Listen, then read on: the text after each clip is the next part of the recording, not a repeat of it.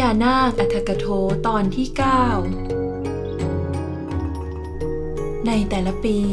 จะมีพญานาคออกมาจำศีลจำนวนไม่เท่ากัน ที่บางปีมาก บางปีน้อย ขึ้นอยู่กับว่าพญานาคทั้งหลายยังเพลิดเพลินในการบริโภคกามมากน้อยเพียงใด หรือบางที พญานาคบางตน ขณะจำศีลก็ทนคิดถึงนางนาคมานาวิกาไม่ได้ตะบะจึงแตก หนีกลับเมืองบาดาลก่อนก็มี เวลาจำศีลของพญานาค ก็จะมีพุทธานุสติเป็นอารมณ์ พวกที่เห็นพระพุทธเจ้าในวันเทโวโรหณะ ก็จะระลึกถึงเหตุการณ์ในวันนั้น และจะบอกเล่าให้ผู้ที่มาภายหลังได้ระลึกถึงตาม จนเวลาผ่านไปสามเดือน ถึงวันออกพรรษา ซึ่งพญานาคจะยึดเอาตามปฏิทินของเทวดาชั้นจาตุมหาราชิกา ซึ่งยึดถือเวลาแบบเดียวกันกับที่เจ้าหน้าที่เขต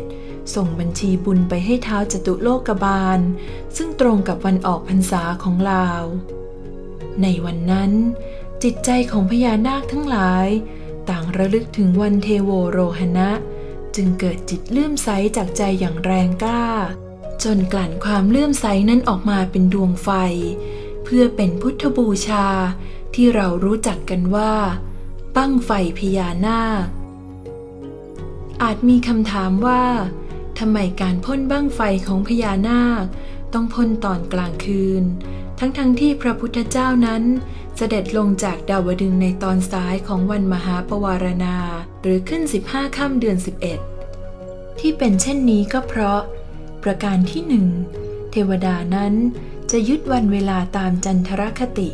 จึงใช้ดวงจันทร์เป็นเครื่องกำหนดรู้ ประการที่สองดวงจันทร์วันเพ็ญนนั้น มีอิทธิพลต่อจิตใจของพญานาคมาก เมื่อพญานาคได้เห็นดวงจันทร์เต็มดวง ก็จะทำให้มีกำลังปีติมาก มากพอที่จะพ่นบั้งไฟพญานาคออกมา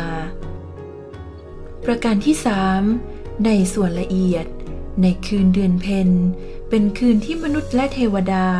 จะสามารถรับกระแสบุญจากพระนิพพานได้อย่างเต็มที่ เหตุที่บางพื้นที่ในแม่น้ำโขงเมื่อก่อนเคยมีบั้งไฟบังเกิดขึ้นตอนออกพรรษา มาเป็นระยะเวลายาวนาน แต่ภายหลังได้หายไป เพราะพญานาคได้ไปเกิดในสวรรค์ชั้นสูงขึ้นไปตามกำลังบุญ หรือบางแห่ง ก่อนหน้านี้ไม่เคยมี แต่ตอนหลังมีก็เพราะ ได้มีพญานาคมาเกิดในบริเวณนั้น และมีจิตเลื่อมใส ส่วนบางแห่งเป็นสระน้ำใหญ่ แต่ก็มีบั้งไฟ เพราะใต้สระน้ำนั้น มีพญานาคไปจำศีลอยู่ ที่สามารถพ่นบั้งไฟได้ จะเป็นเฉพาะพวกกำเนิดโอปปาติกะ กับสังเสทชะเท่านั้น ส่วนพวกฉลาผู้ชะกับอันดชะ ซึ่งเป็นงูทั่วไปนั้นทำไม่ได้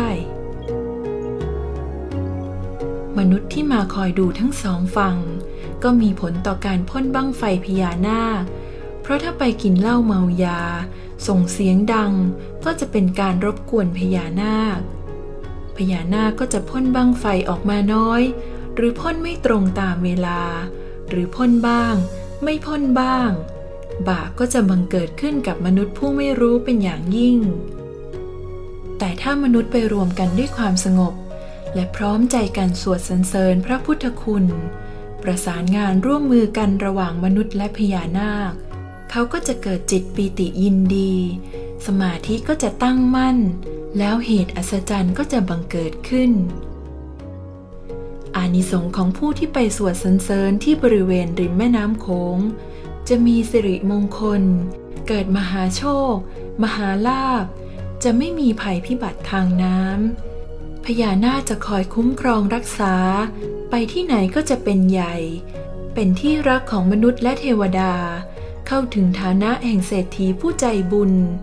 และเข้าถึงพระรัตนตรัยภายในได้โดยง่าย เมื่อไปเกิดบนสวรรค์ ก็จะมีรัศมีสว่างสวัยกว่าเทวดาเหล่าอื่น เมื่อมาเป็นมนุษย์ศัตรูหมู่ภัยก็จะครอบงำไม่ได้ จะมีแต่คนดีอยู่รอบข้าง อุปสรรคต่างๆ นานาในชีวิต ก็จะมาลายหายสูญไม่มีใครทำให้เดือดเนื้อร้อนใจได้ และจะปลอดภัยจากสัตว์ที่มีพิษร้ายต่างๆ